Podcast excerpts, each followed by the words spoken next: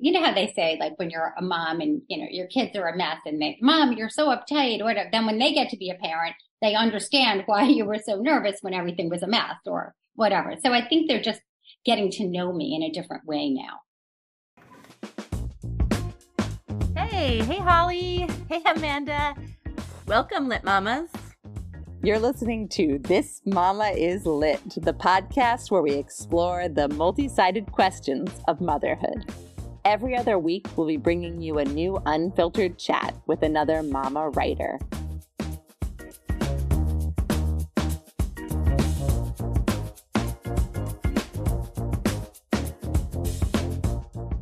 I'm Amanda Fields, editor in chief of Literary Mama and a divorced mom of one.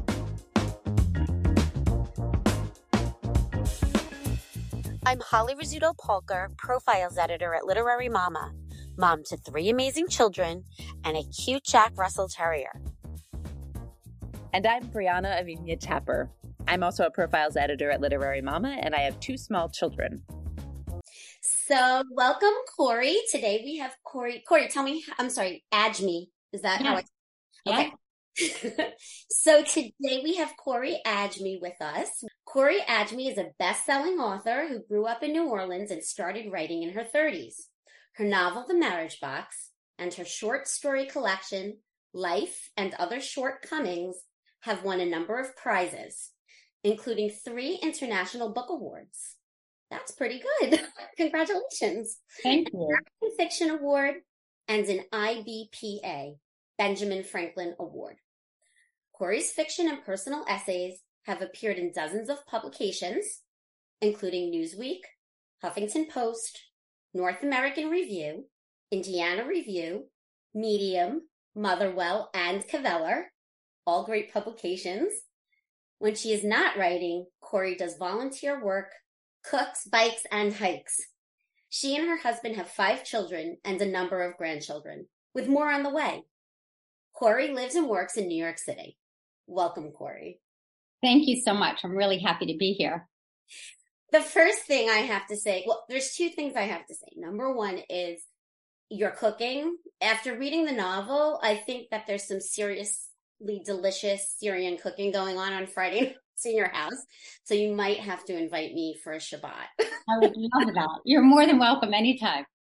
I don't know if I told you, I may have, I'm part Lebanese. So I know the food is very similar and very good. My grandma is at cooking it. But the other thing that shocks me beyond the pale is that you're a grandmother because you look like you're in college. So you will have to tell us your secret. How many children do you have? How many grandchildren do you have? Fill us in. Um, I have five children, and right now, 13 grandchildren, one on the way. Actually, October, just a month away. And I started super young, which is part of the premise of the marriage box and part of my real life. I got married when I was 18. Yep, that is super interesting. And we definitely want to talk about that today because as I read the novel, I did get almost a little confused because I said, well, is this dipping into memoir? Because obviously I knew you were married at 18 and you lived in the community. So I'm really interested to know about your uh, immersion in that group and what you've learned. And let's get into that. And then we'll talk about how it affected your mothering. So what I say about the marriage box is that the premise is based on my real life, which is I grew up in New Orleans and I didn't know much about my Syrian background at all.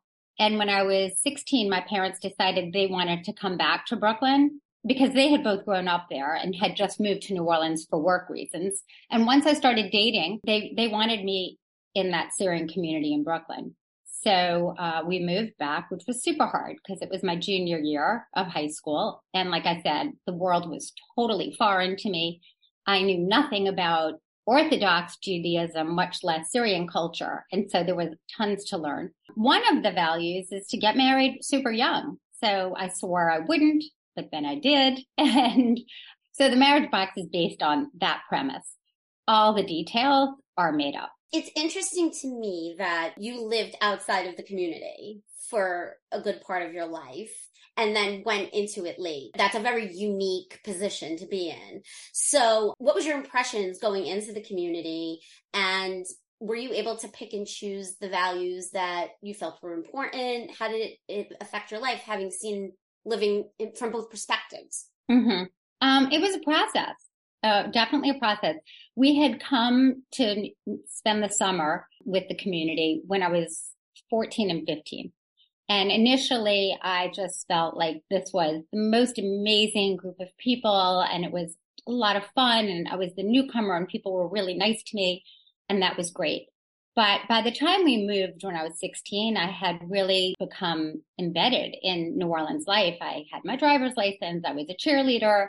I was thinking about college and I had really great friends. So moving by that time felt really different. I also think like 16, you're forming your identity. You're trying to figure out who you are. And I had started to establish thoughts about how my life would go that were, they, they were different than community values. So I wanted to go to college. And when I got to Brooklyn and, and realized that the value and the goal was to get married, I, I definitely was rebellious and angry and a bit sad. I was, you know, grieving the loss of my friends and, and my old life because it was really quite different in New York. So how did you come around then to agreeing to marry at 18? Um, I met my husband and we fell in love and it was on the table the whole time that I was going to maybe I had gotten into Tulane and BU and I was kind of going on that path. And in the end, I just decided, um, to get married and be with him. And I did go to college, but obviously I wasn't dorming. We were married. Right. Um, I did pursue my education, which took a really long time. It took six years to get an undergraduate degree and then six more years to get a graduate degree. And that's because besides being married, I had started having children. Can you just fill us in, give a little bit of the background on the community? Because I don't know that all of our listeners are necessarily familiar with how it works. And then we'll go back to having children and what age you were. Sure. So the Syrian community, um, I'll tell you what I know, uh, came largely from Aleppo in the early 1900s and established themselves in the New York area. And when we came here, we were just like many immigrant groups and not very wealthy and struggling. And it was very important that the men go out and work to put food on the table. And I think the women were required to, were expected to keep the families going. And husbands were often not even around. They, they worked long hours. And I think education in this community took on a different stance than it did in other communities, specifically even Jewish communities, because education is known to be an important value in Jewish communities. But in this community, it wasn't. It was about hard work and family. It wasn't until three generations, even four generations in America where going to college or even finishing high school became important. It was more of a luxury once they were established. So the book, The Marriage Box, takes place in the 80s, which was right when the community was becoming wealthy, feeling established. But they struggled, like many groups, with assimilation and trying to hold on to their traditions, but be somewhat American and modern. And so there were a lot of growing pains in trying to figure out who they, we were and are. And so do people still encourage their children currently to marry young and forego education, or do you see that as something that's changing in the community? Definitely it's changing. It's not frowned upon where it might have been two generations ago. It's encouraged. And there are people who are going. However, there are people who are really still have strong beliefs about starting the family and getting married young. And so it's both. So how old were you when you had your first child? 20. Wow. yeah. Maybe that's a little bit of the explanation, not the whole explanation of why you look so young for a grandma. Thank you. so, how old is your oldest child then now? He's 38. Congratulations. It must be so nice to have 13 grandchildren and so many children. So lovely. It's a lot of fun. So when I was reading the marriage box, Corie, I was struck uh, by the patriarchal society that existed within the Syrian community. And I should clarify, this is the Jewish Syrian community. There are other sects, but this is the Jewish Syrian. Would this be um, referred to as the Sephardic community? So I, the Sephardic community includes other cultures as well. Iranian or Egyptian. So I say Syrian because it's specifically the immigrants who came from Syria. Aleppo, Syria. So, what is your assessment of the patriarchal culture within the Syrian society? Because I did notice notes of that as I was reading the marriage box. So, I definitely agree. Uh, what I'd like to be really clear about pointing out is that I don't, while it was something that was inside the Syrian community for sure, patriarchy exists. I, I think it was going on in the country as well. I think in the 80s, there were definitely gender biases that we had to deal with as American women. And in the community, it, it, it, sometimes was amped up, that's for sure. And yeah, I don't like it, which I think is why I wrote about it. So um, I'd like to just be clear when this is asked that for sure patriarchy exists in the Syrian community, and it did more so generations ago. But also, it was definitely evident in the culture in, at large in American society. So, and in New Orleans, not just in New York. So growing up in New Orleans, there were my fifth grade report card said, Corie, it's really, the boys really appreciate when Corie doesn't get mad at them when they do something wrong or something like that. And I went to a really progressive school, but it was the 70s and the South. And that was a message that I got early on. I was 10.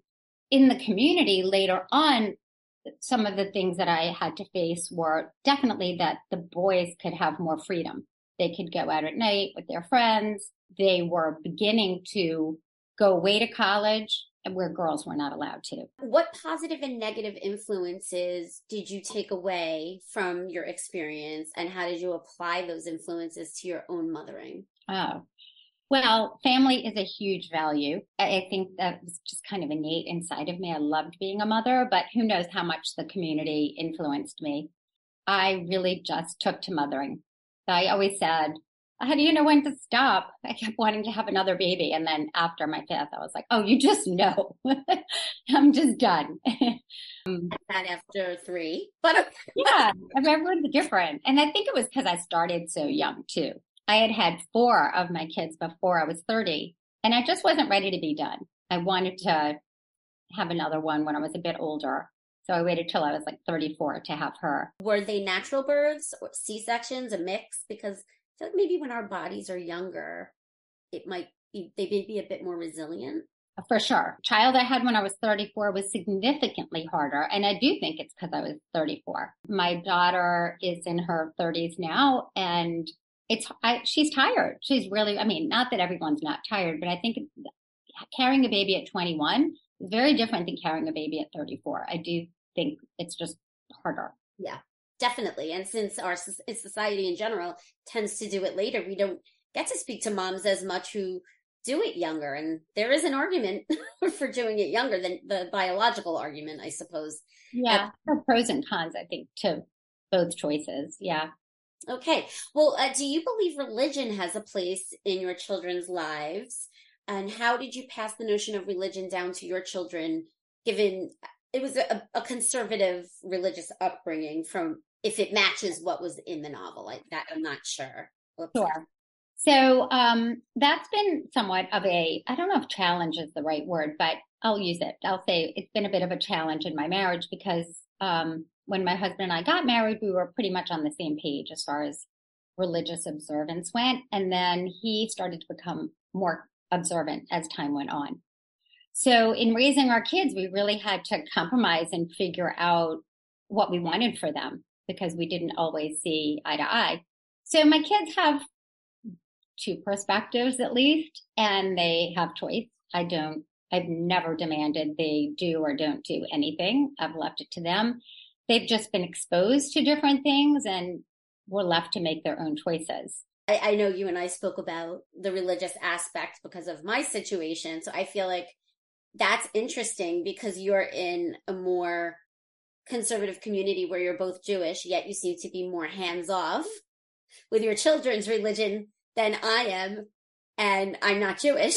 so it's just so interesting how it all goes, right? Yeah. Well, my husband's definitely not hands off. I mean, that was one of our challenges for me asking him to please be hands off a little bit, let them make their own choices. Uh-huh. But some of them went to yeshiva.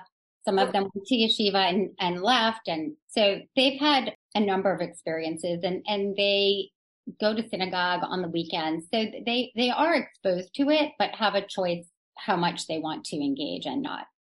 You're such a wonderful bridge of both communities. It's really interesting what you bring to the table. And I feel like it's so great and refreshing because you are able to kind of have both you know, a, a, a, foot in both societies and bring it together in this really wonderful way where you're modern and you're writing and you're, you know, going against whatever patriarchal things they have, yet you're embracing the traditions and the culture and the religion. I, I find it fascinating. Um, the book is fascinating. I really was very happy to read it. You do speak in the book also a lot about the emphasis on women's looks Mm-hmm. My mom owned business on Nostrand Avenue, like in that area. And I do remember these gorgeous women coming in, like with their Prada and like dressed to the nines, one more beautiful than the next. what are your feelings on that? And how did you handle that with your daughters? So I have a couple of theories. I would say one of the original catalyst for beauty being an important value was probably for marriage. Like, you know, look beautiful so you can attract someone and you'll get married, which is the, you know, one of the most important goals and values in the community. I also think historically, and again, this is changing, there was a really strong push for everything to look perfect. Not only you as an individual, but your home, everything neatly stacked and organized and really uh, women ran their still run their homes beautifully you know a lot of care taken to cleanliness neatness whatever was going on underneath was being uh, protected if it if it wasn't perfect. That's starting to change. The generation today they are speaking out more about when things aren't great. They're they're being more truthful about what's going on which I find really refreshing and important. Casey's mom in the novel, she was almost like the quintessential stereotypical 80s mom, like to not know what's going on with the kids, the whole nine yards. I don't know if whether or not your mom was like that in real life or if this was an embellished character, but she was very hands off. So I was wondering, how did your relationship with your mother influence this through line in the novel? My mom was a bit of an 80s mom, you know, hands off and, and super proud of it. Like she thought um, raising these really independent kids. So she was definitely just doing what was appropriate in the culture. By the time I became a mom, it was, you know, 20 years later and we had learned a thing or two.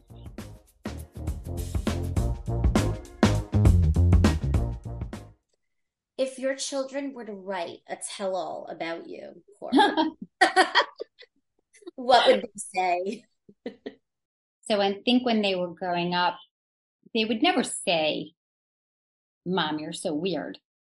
But I think they kind of thought that definitely there was a time where they didn't understand why we'd be on a family ski trip and I was, you know, back in the lodge writing by myself all day instead of being on the mountain with them. They thought that was strange uh, yeah, I think I think my kids do as well sometimes, but it's okay because I feel like you're giving them a benefit. I think at the end of the day, it's a benefit for them to see there's more to whatever the world is that they're immersed in. I think I definitely can relate to the moment where your kids are going on this going skiing on vacation and you are writing in the lodge. Can you kind of articulate why you you chose to write in the lodge in that moment? Well, okay. So when my kids were super small, I I would go out and ski with them. And I we did it as a family. And at some point, I don't know, I got tired and they got better than I got also. So keeping up with them wasn't so easy. And I had this really gigantic need, urge, desire to write the marriage box. It was just something in me that it, it just wouldn't go away and it lived in me for 20 years. And so ski trips were a time where I could really just find that peace and that quiet because they'd be out skiing with my husband or in ski school or whatever. And the mountains were just a great backdrop for me. Always felt really peaceful there and I could get really good work done. So it turned out to be a great way to not have to ski double black diamonds at a speed that totally didn't make me comfortable. And I didn't have to worry about them so much. Like, you know, stop, slow down, be careful. I could just not look, go do my thing in the lodge.